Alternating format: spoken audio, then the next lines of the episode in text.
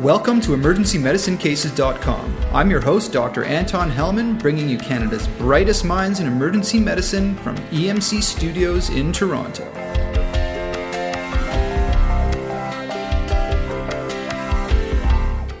So we're back with Dr. Jordan Chenkin and Dr. Jamie Blicker on the second part of the procedures episode, Pearls and Pitfalls, Tips and Tricks, and we're going to jump right into another case.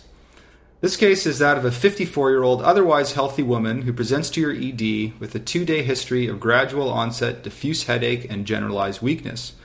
Her husband reports that she's been unusually confused and has had difficulty ambulating for the past few hours, prompting him to bring her to the ED. Review of systems is otherwise negative. On exam in the ED, her vital signs are normal, except for a heart rate of 105 and a temp of 38.1 degrees. Her GCS is 14, pupils are equal and reactive, fundi are difficult to assess, and her neck is supple. She has a negative Kernig and Brudzinski's, but a positive jolt accentuation of her headache. She's able to ambulate, but with some difficulty due to diffuse weakness. She has no pronator drift. Cerebellar testing is normal. Power is 4 out of 5 throughout, sensation is intact, and reflexes are normal. So, Dr. Chenkin, you've got this patient with a headache, confusion, fever, and jolt accentuation. Your working diagnosis is bacterial meningitis, and you wonder whether or not she needs a CT of her head before performing an LP we all know that the sooner that we give antibiotics, the better for these patients. And if it takes a while to get a CT before your LP, then you might need to delay antibiotics. Or if you give the antibiotics and then send them for CT, then your LP might not be accurate. So, Dr. Chenkin, in which patients with suspected meningitis is it safe to perform an LP without first doing a CT? In other words, which patients are at risk for brain herniation as a direct result of a lumbar puncture? So, this is a really controversial question, and unfortunately, there's a large amount of practice variability when it comes to performing a CT scan prior to a lumbar puncture. And importantly, whether an LP can precipitate cerebral herniation is unknown, and a causal link has not been proven. There are multiple studies looking at the link between LP and herniation, and there's actually some interesting findings from these studies. The first, and really importantly, cerebral herniation after an LP is extremely rare there are only 22 cases in the entire world's literature reporting this. We know that the, the finding of a mass effect on CT scan does not predict herniation after an LP. So even in patients who are found to have a mass effect on CT and then went on to undergo an LP, complications were extremely rare for these patients. Probably more importantly, a normal CT scan does not eliminate the risk of herniation after an LP. Herniation is a known complication of bacterial meningitis, and it can occur with or without an LP. Herniation has also occurred in patients that did not undergo an LP due to concerning findings on their CT scan. So the bottom line is that CT findings cannot reliably predict who is at risk for herniation. In addition, uh, we need to consider, as you mentioned, the downside to ordering routine CT scans on everybody before performing LPs. Obtaining a CT scan and having read by a radiologist can sometimes take several hours, and this can cause significant delays in the diagnosis of meningitis. So, based on this information, we need to use a selective approach to using CT scans before LP. This selective approach should be based on your clinical examination. The clinical examination has been shown to be more reliable for predicting who will have raised intracranial pressure than what you find on CT scan.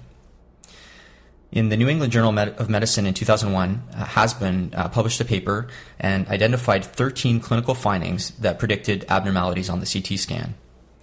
Um, these findings included an older age over 60, a history of immunocompromised state, a history of CNS disease such as mass or stroke, a seizure within the past week, any neurological findings on examination, and altered mental status.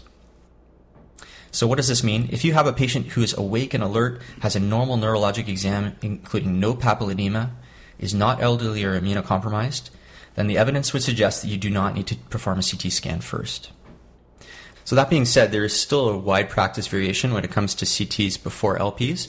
And it's a good idea to practice in a similar manner to the, your, the members of your group. And as a general rule, it's not always a good idea to be an outlier in your group.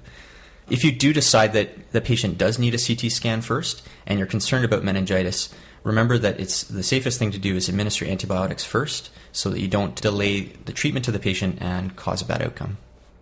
The only thing I would add is you have to consider the resources that are available to you in your center, and depending on where you work, you may have ready access to CT scan. And if you can get a CT scan in five minutes and look at it yourself and interpret it yourself, then you may have a different different threshold for ordering the scan. And obviously, if you need to ship somebody to another hospital to obtain a CT scan, then that's going to have an impact on uh, your decision tree. Okay, so the, the, bottom line is that you have to take your individual patient where you practice mm. and measure how long it'll take you to get a CT, whether you're capable of interpreting the CT accurately, and the condition of the patient. If they're majorly altered or they have an obvious focal neurologic deficit, then they need a CT 1st mm-hmm. But generally speaking, for your young immunocompetent patient with no neurologic deficits, GCS of 15, who comes in, you think it might be a viral meningitis, but you need to do an LP to make sure that it's not bacterial. Those people you probably don't need a CT on. Absolutely. I agree. Yeah, okay. CT is superfluous. One other thing to keep in mind is the use of ultrasound and measurement of uh, optic nerve diameter as a surrogate for elevated ICP. And if that's something that's in your skill set, then that's one more piece of the puzzle that you could use to perhaps reassure yourself that ICP is not elevated and CT is not necessary. I've often found that seeing papilledema can be quite tricky on fundoscopy, but on ultrasound, papilledema is quite evident and, and quite easy to pick out. So okay. um, it's a, a, great suggestion. I, I, completely agree. All right, Dr. Cheng, can you just review quickly for us how you check for papilledema with, with an ultrasound and maybe tell us where you could find it on the web? The basic technique involves applying a high frequency linear probe to over the patient's closed eyelid, um, having them sort of gazing in the neutral position, gazing straight ahead, and then just adjusting your, your machine, your image, so that you can see the optic nerve and the retina at the back of this, uh, the, the back of the eye. The two things that I look for first are the, the optic nerve sheath diameter, as Dr. Uh, Blicker mentioned. There, there is significant variation and variability in how you measure this and the numbers that are considered normal. The way you measure the optic nerve sheath diameter is to first measure three millimeters posterior to the optic nerve behind the retina. And across at the three millimeter mark, you're going to measure the, the diameter of the optic nerve sheath. And above five millimeters is considered abnormal. And size generally plateaus out around seven millimeters. So it's, it's still quite a narrow range of when it becomes normal and abnormal. And the other thing you can look for is papilledema on the ultrasound. And normally the retina has a nice smooth contour at the back. With papilledema, you'll actually see a, a convex bulging out right above the optic nerve, uh, which is actually quite easy to pick out. And I've, I've picked it out uh, on a number of occasions. So definitely something worth looking for. So that's whether we should be doing a CT before LP. So let's get on to talking a little bit more about LP itself. Post LP headache, which has an incidence as high as 25% and sometimes requires an epidural patch, is something that we obviously want to avoid. What tips can you give us to help minimize the chances of the dreaded post LP headache? Good question. Everybody worries about causing a post lumbar puncture or post epidural puncture headache. One of the things that we used to enforce was strict bed rest and keeping the patient in a supine position for an hour after the procedure. And uh, really, there's no evidence that bed rest after lumbar puncture decreases the risk of a post LP headache.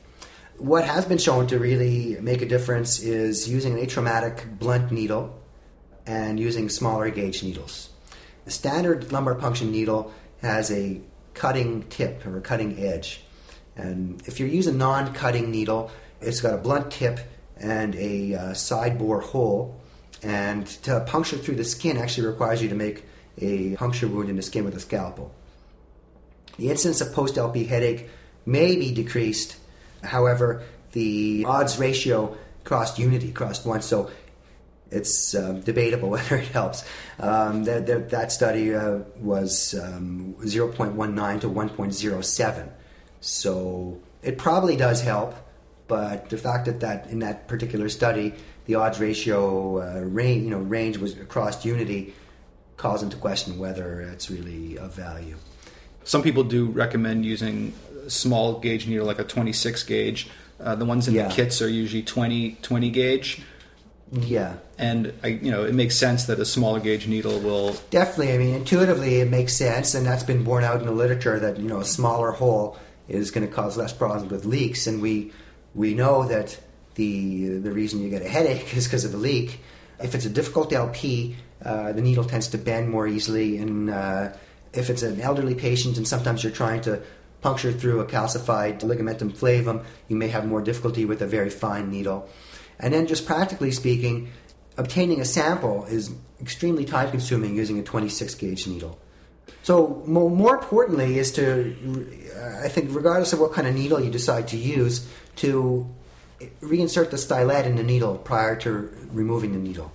And the theory behind that is that if you do not insert the stylet and you withdraw the needle, you may generate a little bit of suction and pull a strand of tissue or a, and cause a persistent leak. So if you can minimize keeping that hole open by reinserting a stylet, I think it's worthwhile. And then the other thing is just remembering about the orientation of the bevel of the needle and that you want to keep the bevel of the needle parallel to the long axis of the spine so that you're more splitting the fibers in theory in the longitudinal axis. And keep in mind also that it'll be different orientation depending on whether the patient is in a lateral decubitus position or sitting. And so if you tend to do most of your LPs in the lateral decubitus position and then the odd time you have somebody sit up to do it, you have to remember that now they're, they're in a different plane that you have to reorient your needle to always stay in the parallel to the long axis of the spine. Right. Okay, so the bevel's always going to be pointing towards the side of the patient. Exactly. Right. Dr. Blicker, let's say you're doing an LP to rule out a subarachnoid hemorrhage. The last thing we want is a traumatic tap to mess up our interpretation of the CSF. How can we minimize the chances of a traumatic tap? So a few a few things you can do. You can use lidocaine with epinephrine to anesthetize the skin, cause some local vasoconstriction. And the other thing is to put your needle through a uh, sterile two by two piece of gauze, and so that it'll wick up any blood that uh, may emanate from the skin or sometimes from the, needle. And sometimes when you get the lumbar puncture and you get a tra- initially bloody drop, what you can do is just wick that away with a piece of gauze, and then you'll see that the remainder of the CSF drainage is actually clear. So that's a tip. The other thing is not to be shy about going up a spot, up a, up an interspace. If you're you know having a poke and you're not having any luck, you're actually more likely to cause a traumatic tap by repeated pokes in the same interspace than you are by just getting a new needle and going up an interspace. Mm-hmm. Cleaning the hub of the needle is probably the most important thing because what I've found is that you can get a blood clot that forms in the in the hub of the needle, and that just contaminates all all of your tubes. Uh, so if you just, as, as you said, just take a two by two gauze and just clean out that hub, get rid of that blood clot, uh, often that, that removes any false positives that you're going to get with your taps. So when it comes to LP, we've talked about how to minimize post LP headache. What's the best patient position for a lumbar puncture? Some people have the patient sitting up, some people have the patient lateral decubitus, some people flex the patient's neck, some people don't flex the patient's neck, some people have the hips elevated. Can you tell us what does the literature say and what would you recommend in, in terms of patient position for lumbar punctures? Sure. So, in, in terms of the literature uh, and success rates, there's really no evidence that one position has any advantage over the other position. Uh, so, in general, I think you should use the position that you feel most comfortable with, that you have the most experience with, and that gives you the highest success rate. That being said, I have a preference for the lateral decubitus position for a few reasons. Uh, the lateral decubitus position allows for the measurement of your CSF opening pressure, and this is something that's often forgotten, but occasionally can provide some very important information. I've picked up a, a couple of cases of unsuspected idiopathic inter- intracranial hypertension by just getting in the habit of routinely checking the opening pressures. So, just a refresher on idiopathic intracranial hypertension, that's what used to be called pseudotumor cerebri. This usually presents with headache and visual disturbance, usually in women of childbearing age. They will have papilledema on fundoscopy. There's usually no localizing signs except maybe a cranial nerve 6 palsy, and it is associated with cerebral venous thrombosis.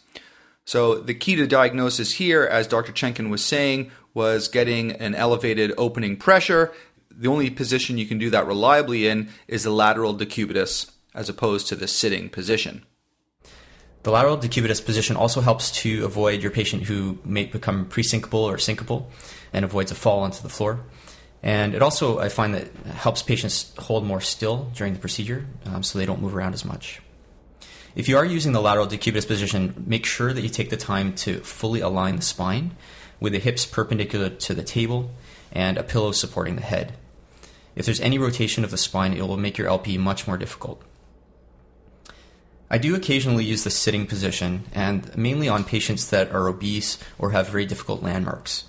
I find that the spinal alignment can be maintained more easily in the upright position for these patients. There is some evidence that the sitting position can help increase the interspinous distance, but we don't really know what the clinical significance of that is. The sitting position also theoretically increases your CSF pressure, which can uh, assist with a difficult LP. If you do use the sitting position, make sure there's a stool supporting the patient's feet so that the hips remain in the flex position, which increases the interspinous width.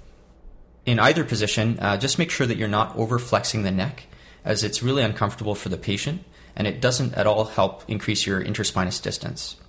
In pediatric patients, overflexion of the neck, of the neck can actually lead to respiratory compromise. The one thing I might add is that sometimes if you're doing one position and you're having a difficult difficulty, then you try the alternative position and you're pleasantly surprised that mm. it's easy. And then so along those lines, sometimes it just takes a fresh set of hands. Some you can have, you can be terrific at doing lumbar punctures and still fail to get a lumbar puncture, and then one of your equally experienced colleagues or even less experienced colleagues can can try 10 minutes later with a fresh set of eyes and hands and uh, get it on the first uh, the first shot. And that's not a reflection on your uh, procedural competence at all. That's just a reality that sometimes a fresh set of hands is worthwhile. So let's talk a little bit about landmarking for LP. Dr. Chenkin, can you review for us how to landmark for LP and how we can use the ED ultrasound to help us find the best spot to go in with the needle? Sure. So it's important to remember that in adults, the spinal cord ends around the L1 vertebrae. So you can really use any interspace between L2, 3 down to L5, S1. In infants, however, remember that the spinal cord ends around L3, so you, you can only really use the L4, 5 or L5, S1 interspace. If you palpate the patient's iliac crests and con- connect a line between them, um, this will end up over the L4 spinous process. So that's your starting point, and then you can either move up or down from there. Then you want to basically feel the spinous processes and find an interspace that is large and easily palpable, and that's usually where I'll go for my LP. Uh, it's important to mark your spot using either a cap of a needle or using suction on a syringe. Avoid trying to use a, a, pen because it'll often wash off when you when you prep the skin and then you have to start all over again. And then always just make sure to repalpate your landmarks before you, you put your needle in, as sometimes the patients have shifted somewhat, and you may find that your landmarks have changed uh, once the patient's in position ready to go. If you're having any trouble palpating the landmarks, um, I do use ultrasound for patients that um, I cannot reliably palpate their interspaces. I do find that it can be quite helpful. That being said, ultrasound really does not add any value if you have a nice thin patient who you can easily feel their landmarks. And in fact, ultrasound can be quite difficult in those patients because of the bony protuberances of their spinous processes, make performing the ultrasound and centering it over the spinous process is actually very challenging. Uh, so this is a, a technique that it's actually hard to practice on a young, fit person but can be quite helpful in patients that are obese or have very difficult landmarks to palpate. The way we use ultrasound is is a static technique. So basically, what we're doing is we're locating the interspace, we're marking it, we're determining the depth that the needle needs to transverse to get to the ligamentum flavum, and you can also get an idea of what angle you need to insert your needle at to properly hit the ligamentum flavum. There is really no advantage to trying to do this in a dynamic manner which basically means watching the needle go in under ultrasound guidance. It's really tricky to do that. It really doesn't add anything. So this is really just a static technique. The evidence for this it was a study published by Nomura in the Journal of Ultrasound in Medicine in 2007. And they actually did a randomized control trial, uh, which was double blinded using invisible ink. It's kind of a neat methodology where they, they landmarked once using palpation and they, used, they landmarked again using ultrasound. And they were randomized to which of the two marks was revealed to the person performing the LP. And they found that the success rate was uh, 96% in the ultrasound group compared with 72% in the landmark group. And most importantly, for obese patients, they had a 100% success rate in the ultrasound group compared to 43% in the landmark group. They found no difference in the patient's comfort, uh, the time to perform the procedure, or the number of attempts. So, um, this is something, as I said, I use in my patients where I really have no idea where I'm going to put my needle. But in my young, thin patients, I, I don't find that it really adds much. Uh, I just go with my landmark technique. In terms of actually doing a ultrasound guided LP, it's fairly straightforward. Uh, first, you want to position your patient in the actual position that you're going to perform your LP. If they move at all after you've done your landmarking, you're going to have to start all over. So you want to get everything ready and position them appropriately. In terms of equipment, you, you need um, some sort of Sharpie marker or some sort of indelible ink marker. And then you're going to uh, need to use your curved array probe, as these are generally going to be larger patients, so you're going to be looking deeper into the body. Um, I start by looking transverse, so uh, place the probe on the patient in the transverse position and sliding it left to right on the patient to try and find where the midline is. And sometimes that, that's probably the, the, the most useful information you can get is just where's the midline on this patient, where's the spinous process. Once you've located the midline, you can mark on either side of the probe so that you know where the midline is. You can also then measure the distance to the ligamentum flavum, and you can angle your probe to get a sense of what angle the needle needs to go at to get right into that space. If you like, then you can rotate the probe into the longitudinal and slide up and down cephalad caudad to try and find the interspace. And then again, mark on either side of the probe. You'll end up with four dots on the back of the patient. You connect them to make an X, and that's where you're, you're going to insert your needle.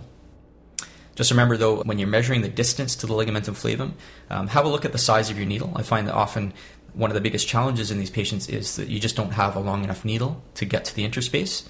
So no matter how good your landmarking is, you're just not going to be able to get CSF back. So have a look at the depth, and if you need to try and find a larger needle, make sure you start with that before you perform your procedure.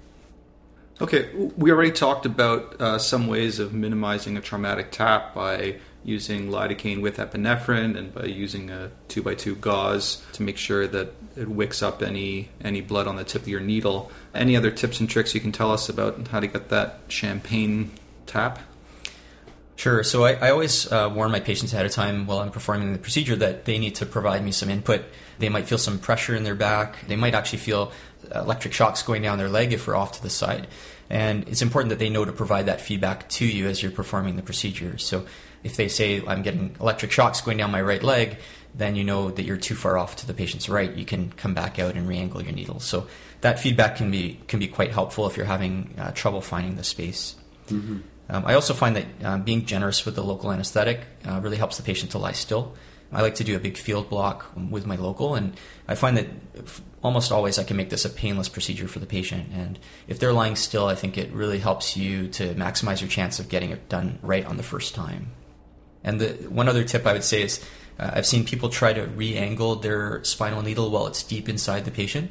And remember, these these are cutting needles, so if you try to move the needle around when it's already through the skin, um, you can lacerate things, you can cause bleeding, and again, um, that can cause a false positive tap.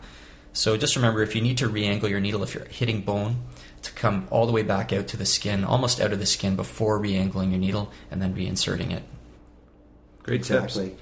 One other thing is uh, if you're anticipating a difficult lumbar puncture and the patient's anxious, is I increasingly have a lower threshold for offering procedural sedation. And uh, Dr. Chenkin, we talked a little bit about how to deal with the patient who's obese that you have to do a lumbar puncture on. Uh, you might need a longer needle, you might use ultrasound. There is something that's been described out there using a lateral approach to the LP. Can you tell us a little bit about this lateral approach, when you might want to try and use it, and how it's done? Sure. So, a lateral approach um, has been described in the literature for patients who have difficulty flexing their back so they, you can't get them in that good arched position to spread their interspinous space. So patients, for example, who have ankylosing spondylitis or severe osteoarthritis or previous spinal surgery, also patients who are obese and you can't palpate their spinous processes, or demented patients, demented patients, absolutely, or even in old patients who have uh, very calcified ligaments that are deflecting the needle and you're having trouble because your needle's sort of bouncing off those calcified ligaments. Um, the way you do this is you introduce the needle intentionally one centimeter lateral to the midline. It's generally described to be done in the L4-5 interspace. And then you're going to direct your needle slightly cephalad to miss the lamina and slightly medially to compensate the, for the fact that you're going uh, lateral to the midline. And the idea is that the needle, the needle will penetrate the ligamentum flavum, bypassing all the supraspinal and interspinal ligaments. One thing to remember when you're using this technique is that the needle has to pass through a lot more territory. So the needle hub is going to end up being closer to the skin when you enter the dura. Dr. Blicker, sometimes we're faced with a patient who has a coagulopathy who needs an LP. For example, someone might have an elevated INR because they're on Coumadin, or they've got liver disease, they have an elevated INR, or sometimes we're, we're faced with patients with leukemia or some other cancer where their platelets are low. When is it safe to do an LP with a patient who has an elevated INR or has low platelets? Well, that's a good question. I always like to let somebody else sign up for those patients. so that, uh, no, just kidding.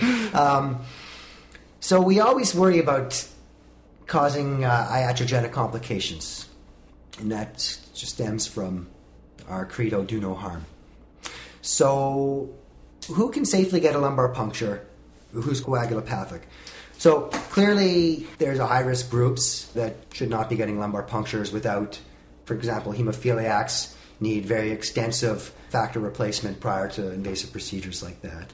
And then there's just people who are coagulopathic from thrombocytopenia with normal INRs who when do they need platelets? And then there's people who are coagulopathic with high INR because of liver disease. And so how do we who, who are really the high risk patients and what do we do with them? Well, even the ones who are on Coumadin, that's easy. If they need an LP, they get prothrombic concentrate, Octaplex or Beriplex in Canada, and some people say you should do another INR a few minutes after infusion of the product. That being said, if you know what their INR was beforehand and you know the appropriate amount of PCC to give, you could make a pretty good argument that it's going to be pretty predictably completely reversed. So that's you know that's one easy group to deal with. Okay, what what um, INR are you shooting for? Is there a specific cutoff of INR above that's which? Right, that's right. So nobody really knows the answer to that. You could talk to a dozen people and you'll get a dozen answers.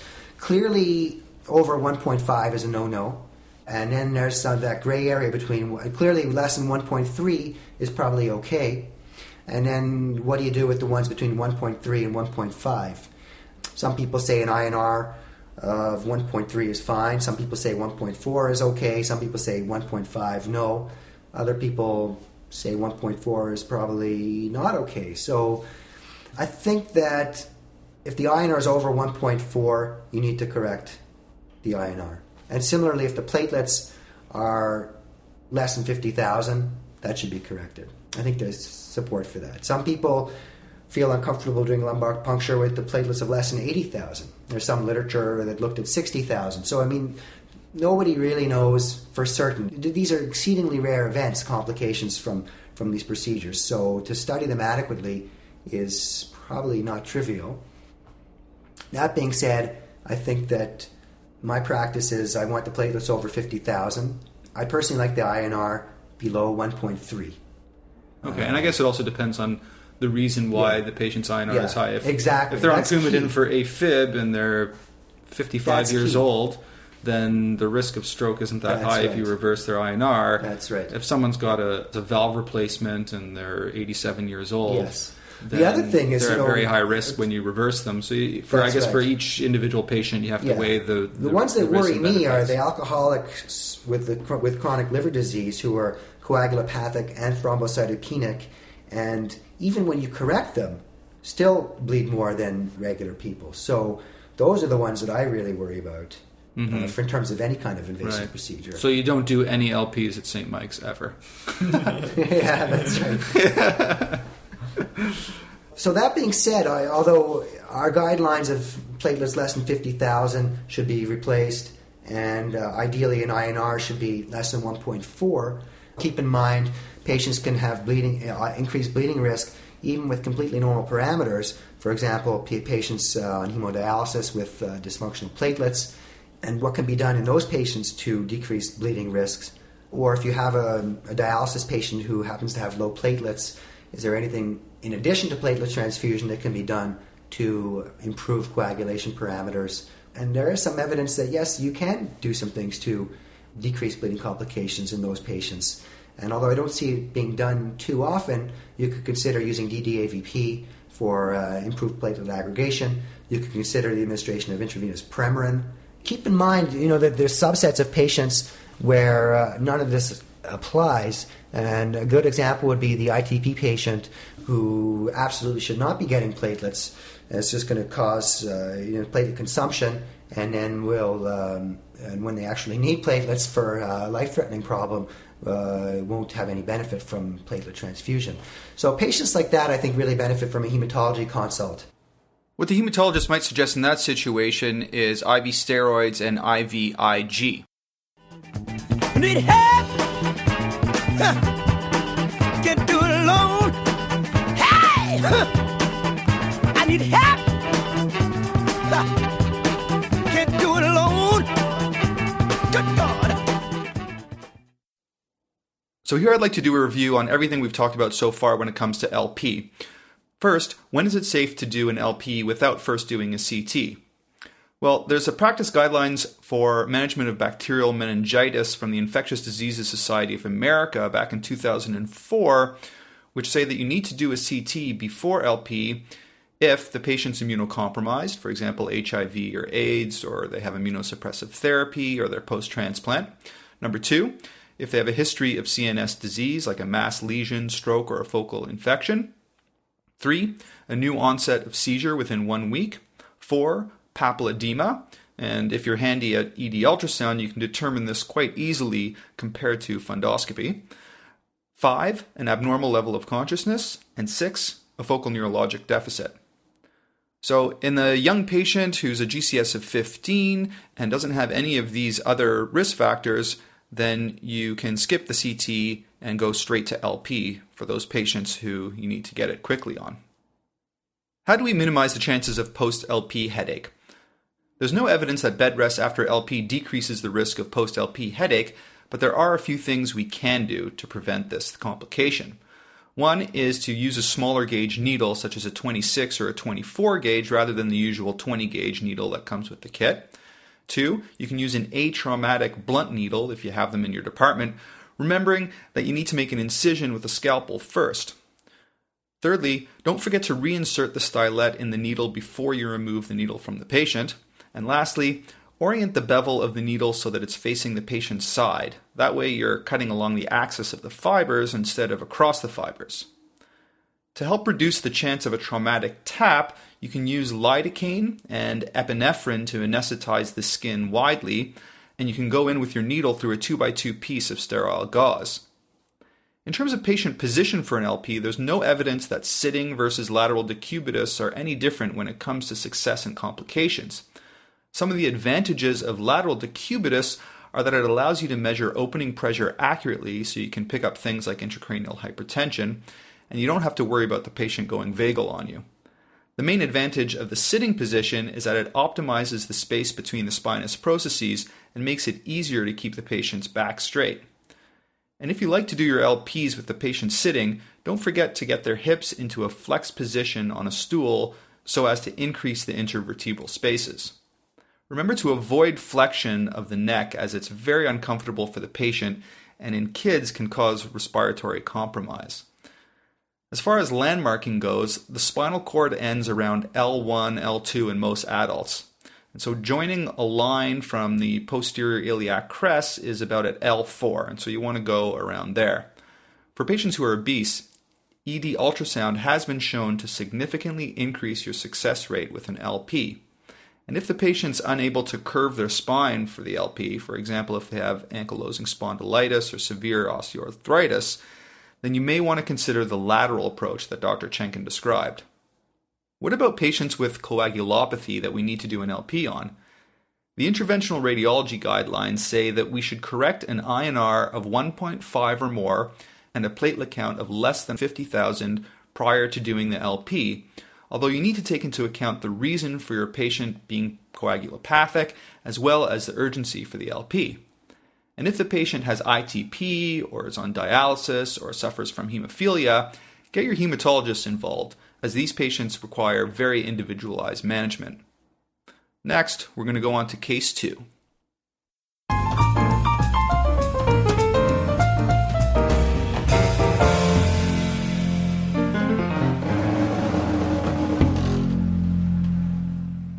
Case number two is a 24 year old tall, lanky man who presents to your ED with a 24 hour history of increasing pleuritic chest pain and shortness of breath. He's otherwise healthy except for a five pack year history of smoking. There was no trauma. His vital signs are normal except for a respiratory rate of 28, and on auscultation of his chest, he has decreased air entry to the left apex. A chest x ray shows a large left sided pneumothorax. While you start to set up for insertion of a pigtail catheter with a Heimlich valve, you recall reading about a simple needle aspiration as an alternative for non traumatic pneumothoraces. Let's start with the question that seems like a simple question but actually has a complicated answer of which patients with spontaneous pneumothoraces require drainage. So um, I think it's a good question. It's important to remember that not all spontaneous pneumothoraces need any treatment at all. And if you have a patient who has a primary spontaneous pneumothorax, so what this means is they have no underlying lung pathology, they're otherwise healthy patient, and they have a small pneumothorax, and they really are not all that symptomatic, uh, observation is, com- uh, is a completely valid option for these patients. So the question is then, what is a small pneumothorax? Um, there's different guidelines have different numbers that are thrown around. A couple of numbers that you can remember are if you measure the pneumothorax from the apex of the lung to the top of the chest and it's less than three centimeters, that would be considered a small pneumothorax. Another method involves averaging the size of the pneumothorax at three locations at the apex, the midpoint, and the base of the lung, and averaging out the number of centimeters. And each centimeter corresponds to about 10% of a pneumothorax. So uh, if you get a number of less than 20%, that's also considered a small pneumothorax. So again, patients who are, have primary spontaneous pneumothoraces that are small, um, that are relatively asymptomatic, you can consider just observation for those patients. Bring them back the next day for repeat X-ray, and as long as it's resolving and they they remain uh, asymptomatic, then you can just follow them up. They don't really need any treatment at all. Any patients who have a primary spontaneous pneumothorax that's large, so more than the three centimeters of the apex or larger than 20%, or they're very symptomatic, generally these patients would qualify for drainage procedure. And it's also important to remember that any patients with uh, secondary spontaneous pneumothoraces, so for example, patients who have uh, COPD or any other underlying lung pathology, the recommendations are that these patients should have a drainage procedure as well, even if it's a small pneumothorax. So, when it comes to spontaneous pneumothoraces, you have three choices of how to drain them. You can do a simple needle aspiration, which in the British guidelines are what's recommended as the initial procedure of choice to drain your pneumothorax. You can use a pigtail catheter with a Heimlich valve, which is the most popular option in Canada presently, or you can use a large bore chest tube like you would in a trauma patient. Could you just go over for us what the literature says about needle aspiration and whether it's something that you would recommend doing? Sure. So needle aspiration seems to work. The, there was a review of three trials in uh, 2008 March edition of the Annals of Emergency Medicine. It was called Management of Emergency Department Patients with Primary Spontaneous Pneumothorax, Needle Aspiration, or Tube Thoracostomy. And what they found was that patients randomized to needle aspiration or tube thoracostomy had no significant difference in immediate failure rates, one week failure, risk of complication, and one year recurrent rates. And thus they found that needle aspiration was as successful and also associated with lower rates of hospitalization. So it seems to work. I think one of the potential uh, disadvantages is that if you do have a recurrence, then you're looking at a second procedure. But as long as you recognize that, it's a viable option. Certainly, I think it would be vastly preferable to a large bore chest tube. My understanding is that there's good evidence that needle aspiration is as good as large bore chest tube, but that there's no real randomized trials comparing small bore chest tubes to needle aspirations, you know, the, yes. pigtail. Could you just describe for us how you would do a needle aspiration? How's, how's the technique done?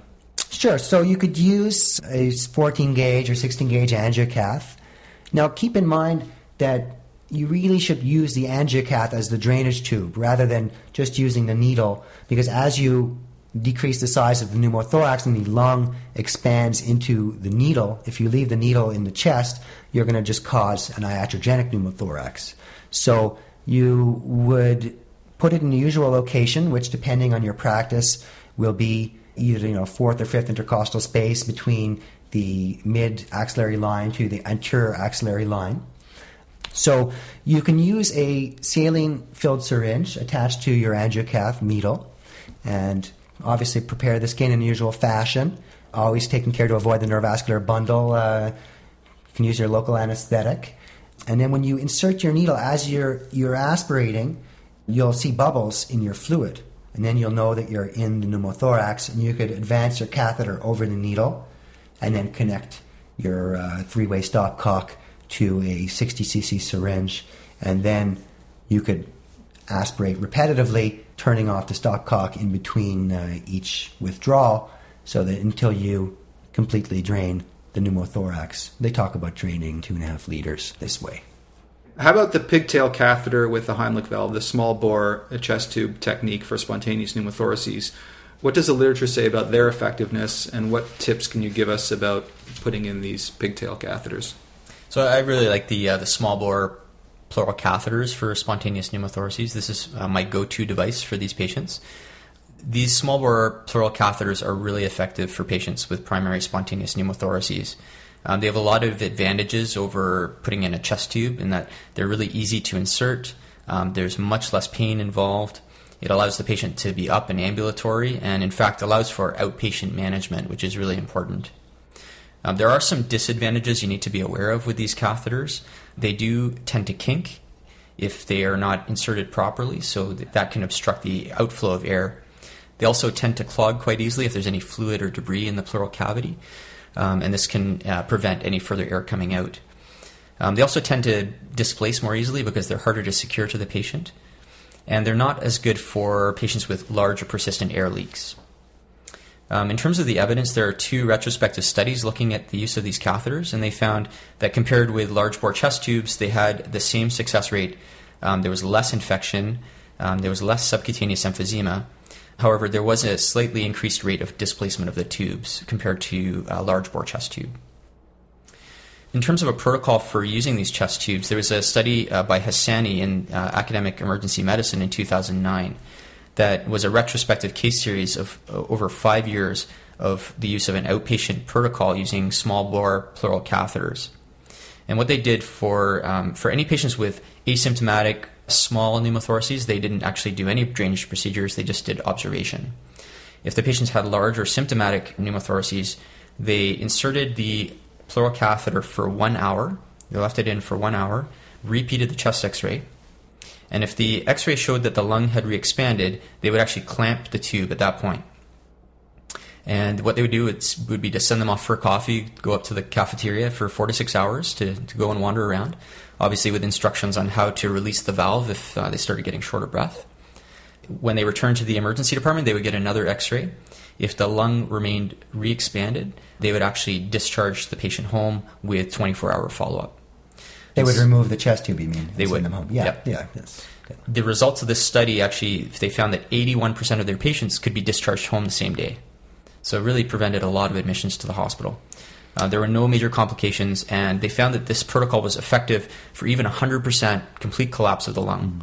So even uh, patients with very scary looking chest x rays could be managed as an outpatient with this protocol. In terms of tips and tricks for inserting small bore pleural catheters, remember there are different kits available. So some use an over the needle technique, some use a Seldinger technique. Um, so you just have to try different kits out and see which ones work best for you.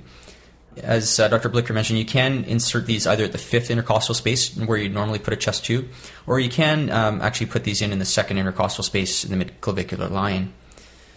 Um, very important to select your patients carefully. So these work best, as I said earlier, for primary spontaneous pneumothoraces. You want to be use caution in any patients who have any pleural effusions or hemothoraces, as uh, as the catheter does get clogged, and the Heimlich valve also can get clogged with fluid. And uh, these are not generally recommended for secondary spontaneous pneumothoraces, as these patients generally have a larger air leak and have a higher complication rate. Generally, they should be admitted to the hospital. Uh, when you're inserting the catheter itself, unlike a chest tube, you want to avoid tunneling the catheter. So when we're putting in a large bore chest tube, we usually uh, recommend starting an interspace below and tunneling it through. Um, if you do this with these tubes, they will generally get kinked over the rib. So the technique you want to use is basically a straight in technique, just going right over top of the rib to avoid the neurovascular bundle, and then aim towards the apex of the of the chest. And you want to insert the catheter all the way down to the hub. So you're not, uh, unlike a chest tube, you're not measuring out the, the distance. These are designed to generally go all the way in. And then finally, uh, make sure you put the Heimlich valve the right way around. There's an interesting case report in the literature of uh, the Heimlich valve being attached the wrong way around, uh, resulting in a tension pneumothorax in the patient. So just make sure you, you, take a chance to look at it first. Watch for fluttering of the leaflets of the valve to make sure that air is escaping. And usually there'll be a blue end uh, which uh, tells you which end to attach to the tube uh, so you don't make the patient worse. You had mentioned the option of using the midclavicular line second intercostal space to release the uh, pneumothorax.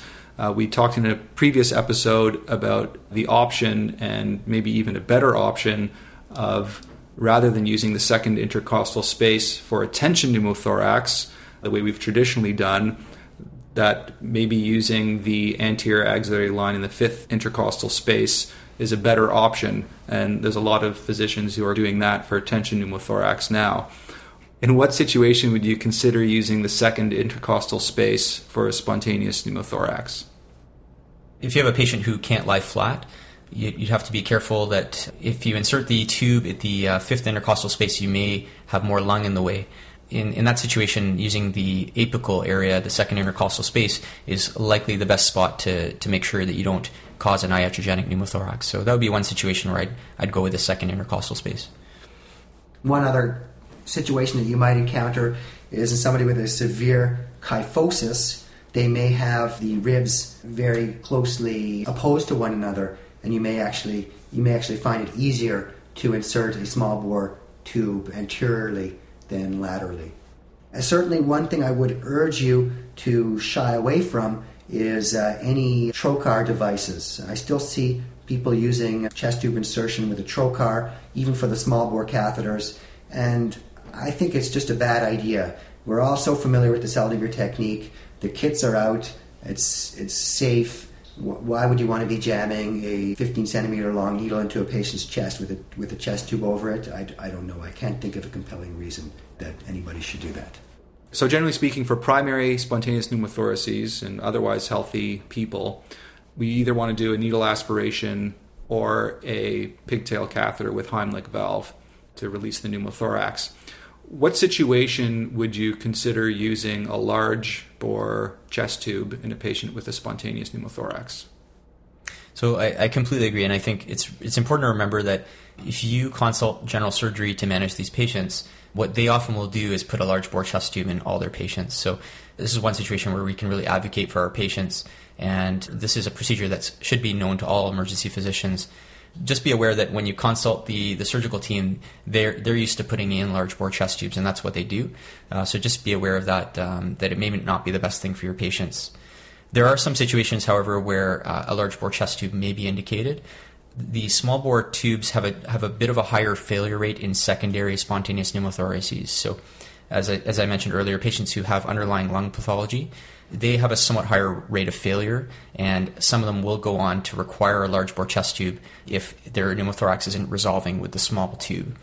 That being said, the guidelines would suggest it is a treatment option. You can still consider using a, a small tube for a secondary pneumothorax, but just keep in mind that these patients should generally be admitted to the hospital for observation, as they can develop a tension pneumothorax fairly rapidly, even with one of these tubes in place. So they generally need to be in a monitored setting. However, if you want to play it safe, a, a large bore chest tube for those patients is an option as well. Uh, similarly, any uh, pneumothorax that is associated with any significant amount of pleural fluid, again, these small ch- uh, small bore chest tubes or needle aspiration tend not to work so well for those patients. So you could consider a, a large bore chest tube for those patients. That being said, large there are variations in large bore chest tubes as well. These patients don't generally need the the ones we would insert for a massive hemothorax. Um, you could use sort of a medium sized chest tube, and that would be reasonable as well. Yeah, I completely agree. I think in in uh, you know a complicated secondary pneumothorax, I'll quite often do a trial of a small bore pleural catheter and uh, if there's a persistent air leak and the lung's not coming up, then I'll just change them over to maybe a 20 or 24 French chest tube. And one other thing that I've seen people run into trouble with is they think that there's been a failure of the small bore pleural catheter because they haven't been maximizing its output. And so I'll sometimes see a patient with a pneumothorax that has a small bore catheter on a Heimlich valve and the lungs are not coming up and i will be asked to you know troubleshoot the chest tube. Is the chest tube working? Why isn't? It's like you can see the chest tube is working, the butterfly valve is functioning, and the there's just not adequate drainage. So then you connect them to an underwater seal, 20 centimeters of water, and lo and behold, the lung comes up, and the chest tube size was actually perfectly adequate. They just needed a larger volume drainage that can be provided by a Heimlich valve. So that's the other thing to keep in mind is that there can be a sequence of steps or trials before you decide you need a large bore thoracostomy tube. So you could do, you know, number one, simple aspiration. Number two, small bore pleural uh, catheter to a Heimlich valve. If that's not adequate, to underwater seal. And if that's not adequate, maybe to a little more pressure underwater seal, so minus 30 instead of minus 20. And if that's still not adequate, then yes, maybe you do need a large bore thoracostomy tube. And it doesn't need to be a 36 French tube like we do for trauma, but you know, a 20 is probably adequate. One other thing that when I send people home with a small bore pleural catheter, often even when there's no pleural effusion, they'll still have some serous drainage. Just the pleural, you know, there's a little pleural reaction. They're making a little bit of fluid, and they'll be draining all over the place, and they'll be very uh, upset about it.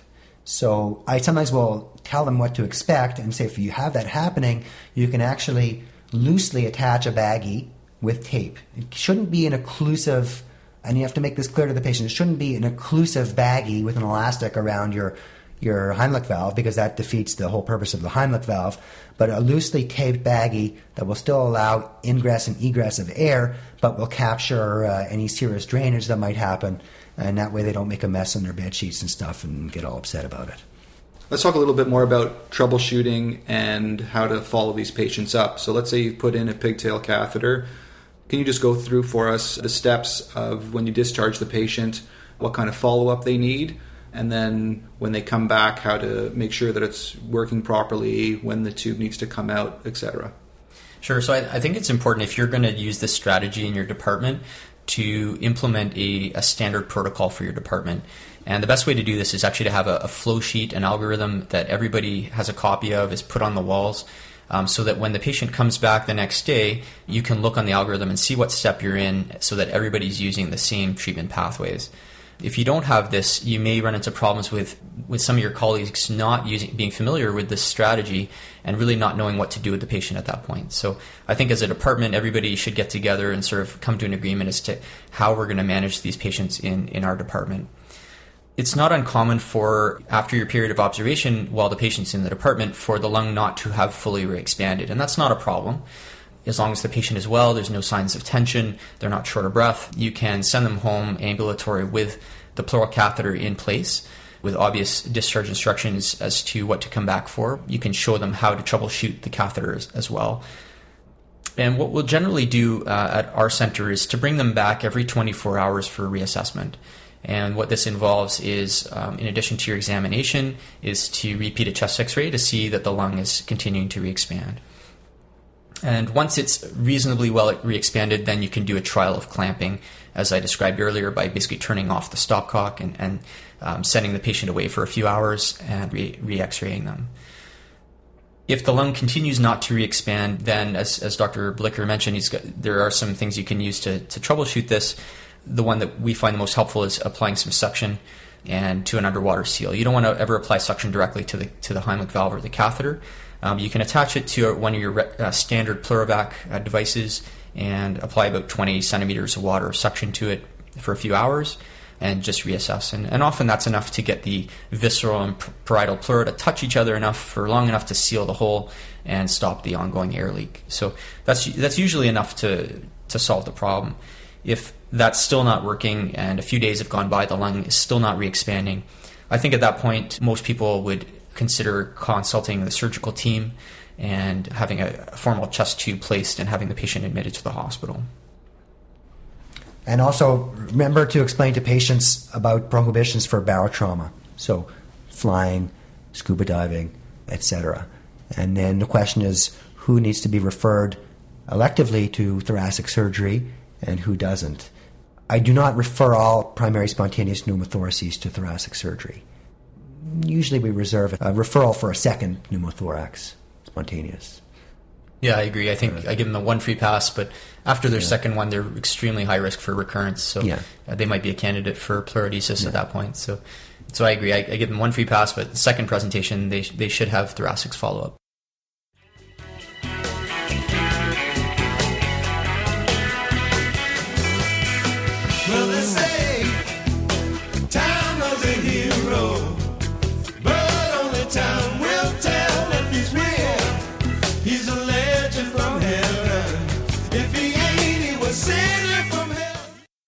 Right, let's move on to talking about ultrasound guided fracture reduction.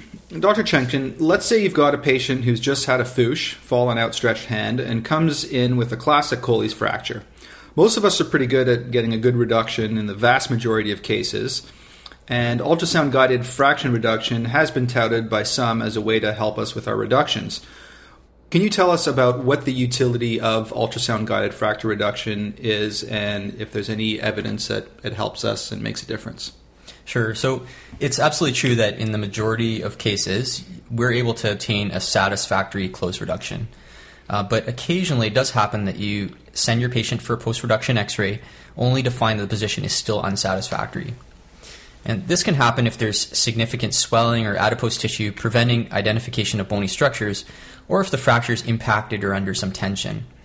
So at that point, your options are you can resedate the patient, exposing them to the risks of another sedation and delays in discharge. You could leave the fracture in a suboptimal position and have them follow up. Or you can have an orthopedics uh, team come and see the patient and consider re reducing the fracture or taking them for open reduction internal fixation. None of these options are really ideal for the patient. Ultrasound really helps you to avoid this situation in the first place, and it's something that I routinely use for all my fracture reductions. Bony cortex and cortical disruption show up really well with ultrasound, and it's a skill that's easy to learn, and once you've learned it, it really adds only about 10 to 15 seconds to your procedure. There's a few ways that ultrasound helps, not only just with reduction, but in other aspects as well. First of all, I use it to help me diagnose occult fractures. Um, I've picked up multiple sternal fractures, rib fractures, and even scaphoid fractures that were invisible on x ray. Next, you can actually use it as a guide for your hematoma blocks, especially when there's swelling around the wrist that you just can't palpate the fracture line. You can see it really easily on ultrasound, and under real time guidance, watch the needle go into the fracture fragment and inject your local anesthetic and getting it done right the first time. Finally, you can use it as a poor man's fluoroscopy. So what I do is uh, take a look at the fracture prior to the reduction, and I just save it on the screen and have it in the background. I do my reduction as I usually would, and then just prior to splinting, I just take another quick look just to make sure everything's lined up properly. In a teaching center, this is especially helpful for me when a junior trainee performs the procedure. I can check whether it's satisfactory or whether I need to give it an extra pull before they wake up and go off for their x-ray. In terms of evidence, there's uh, several studies looking at the effectiveness of ultrasound guided reductions. Ang et al. In, in, the American Journal of Emergency Medicine in 2010 conducted a before and after study where they looked at cases before using ultrasound and after the implementation of ultrasound. They found that there was a decreased rate of repeat reductions, an improved volar tilt, and they actually found an incidental finding of a decreased operative rate when they used ultrasound. Of course, these are all non randomized studies, so definitely future randomized control studies are needed. However, this is a technique that I find is, is really fast, really easy, is a great teaching tool, and ends up occasionally saving me time on, on difficult patients. And so it's something I, I do routinely use. I do, I do acknowledge that in most patients, you can get an adequate reduction without ultrasound, but there are the rare un- unexpected cases where the x-ray just does not look adequate and this, these are the cases where ultrasound can help you and if you use it for all your cases, you're really not adding a lot of time to your procedure, and it may prevent that one or two cases a year where you might have had to resedate your patient. Well, Dr. Chenkin, that was a pretty convincing argument of why to use ultrasound uh, for fractures and fracture reductions. Could you just go through for us the procedure step by step, how you would use ultrasound to reduce a Colles fracture, for example? Sure. So, first, you want to position the limb, and usually, if it's a Colles fracture, you're going to have their limb on the stretcher next to their body with the palm down.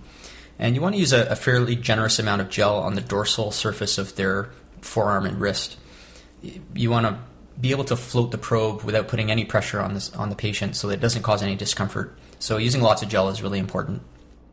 Um, you're going to use your high frequency linear probe, and you can set it to a fairly shallow depth, only two to three centimeters usually is needed. You're going to place the probe on the radius in the longitudinal plane, so it's parallel to the bone, and you can slide the probe side to side to center it over top of the cortex. And you'll see a bright white line across the screen. It's very easy to identify the bony cortex. If you're not sure which line is the bone, you can actually rotate the probe into the transverse plane, and you'll see easily see the bony cortex in the shadow behind it, and you'll know which of those lines is the right one to look at. Next, you're going to slide down the forearm, again making sure not to apply any pressure with the probe on the skin, and you'll end up over the fracture fragment, and you can easily identify the cortical disruption on the screen. At that point, you can assess the alignment and angulation it's very easy to see the dorsal angulation, dorsal displacement of the fracture fragment. And what I do at that point, I just save that image on the screen and I leave it on the screen. Then you're going to wipe off the gel, perform your reduction, and then just before applying your splint, you can just put the probe right back on that fracture fragment and make sure everything lines up nicely. You'll see that the displacement has corrected, the angulation is now into a bit of volar tilt. All those things are very easy to assess with ultrasound. If you see that the fracture fragment hasn't budged at all, or maybe it's not adequate, um, you can give it another pull while the patient's still asleep. And again, just reassess with your ultrasound. Um, a tip for this is make sure you have towels on hand because it's obviously very tricky to do a reduction if there's still ultrasound gel on the arm. You're going to slide and fall. Um, so make sure you wipe off all that gel before doing your reduction. Before we do our last segment in this episode on tips and tricks with skin glue, I'll give you this month's quote of the month. This one's from Franz Kafka. All human errors are impatience, a premature breaking of a methodical procedure, an apparent fencing in of what is apparently at issue. So, before we wrap up this episode, we want to talk about the many applications of skin glue. Skin glue has been around for about 10 years or so, and initially it was used just for simple lacerations of the face in kids, for example. But now skin glue is being used for all kinds of things in the emergency department. You tell us what your favorite application of skin glue in the emergency department is. All right, my trick is uh, for dental fractures. So patients come in with Ellis type 2 or 3 fractures, so either through the dentin or into the pulp. It's recommended that their exposed dentin or pulp should be covered. And there are some commercially available pastes and kits for this, but they're not widely available in most emergency departments. So one of the tricks that I use is uh, to use skin glue to actually seal off the exposed dentin or pulp. I find that this actually provides an excellent barrier and actually takes their pain away as well. So it uh, you know it allows them to, to sleep overnight without requiring too much in the way of analgesia until they can get to see a dentist the next day to, to repair their tooth. I haven't seen any literature supporting this, but uh, I have heard well, lots of people doing this, and it seems to be a, a fairly common thing now. So it's an interesting idea. If you don't have the commercial kits available in your emergency department, you can try this. The other one I really like, I, most people have heard of the hair apposition technique, which is sort of a great way of closing gaping scalp wounds in, especially in pediatric patients, um, which involves you know uh, twisting strands of hair on either side of the laceration and gluing the hair together. The problem with this technique, though, is the original study excluded any patients with short hair. So obviously, this excludes a lot of young boys from uh, using this technique. Um, there was a, a, recent, more recent study that came out called the modified hair apposition technique, which was designed to try and include patients with shorter hair. And the, this study included patients with hair as short as one centimeter in length. And the way you can do the hair apposition technique for this type of hair is actually to grasp the strands of hair using uh, hemostats or even your needle driver and twist those around and then glue over top. So it, it allows you some extra, um, it gives you a device that allows you to grasp onto the hair more easily and so no longer do you need to exclude your, your young boys from getting this technique. They do note in this study from 2009 from the American Journal of Emergency Medicine the modified hair apposition technique as the primary closure method for scalp lacerations that most lacerations can be repaired with this technique, but care should be taken to apply the glue to the twist of hair only and to avoid excess glue running onto the scalp or into the wound.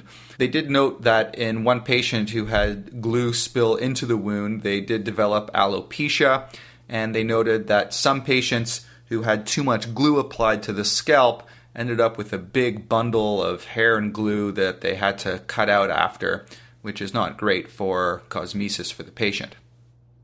Right, so one last uh, trick that you can use skin glue for um, is for your nail reimplantations. Um, you know, when I was uh, going through my training, I was I was taught how to try and suture a nail back in, um, which obviously can be quite tricky. It's difficult. You often end up bending the needle because uh, nails can be quite thick. So a, a, trick that you can use is instead of trying to suture a nail back on to the nail bed, you can just apply skin glue. Obviously, you want to make sure it's a dry surface ahead of time. Stop all bleeding first. You can use a finger tourniquet if you need to and then just apply your skin glue around the edges of the nail, mm. and um, it will dissolve in a week. And by then, the, a new nail should be growing in, or this one will be more secured. So I find that patients have a lot more comfort with that. You can actually also try using the glue not only to reimplant the nail, but also to repair a nail bed injury itself. There was an article out of the American Society's Journal of Hand Surgery in 2008 that was a prospective randomized control trial of skin glue versus suture repair for nail bed injuries. They had 40 patients with nail bed lacerations who they randomized to suture repair versus Dermabond. The average time required for nail bed repair using Dermabond was only 9.5 minutes compared to 28 minutes for suture repair. And they looked at one, three, and six month follow up. They found that there was no statistical difference in physician judged cosmesis, patient received cosmetic outcome, pain, or functional ability between the skin glue and the suture treatment cohorts. They concluded that nail bed repair performed using Dermabond was significantly faster than suture repair and it provided similar cosmetic and functional results. So, next time you have a patient with a nail bed injury and you need to fix the nail bed as well as reimplant the nail, you could consider using skin glue for all of that. Well, that about wraps it up for this month's episode. So, until next time, Take it easy.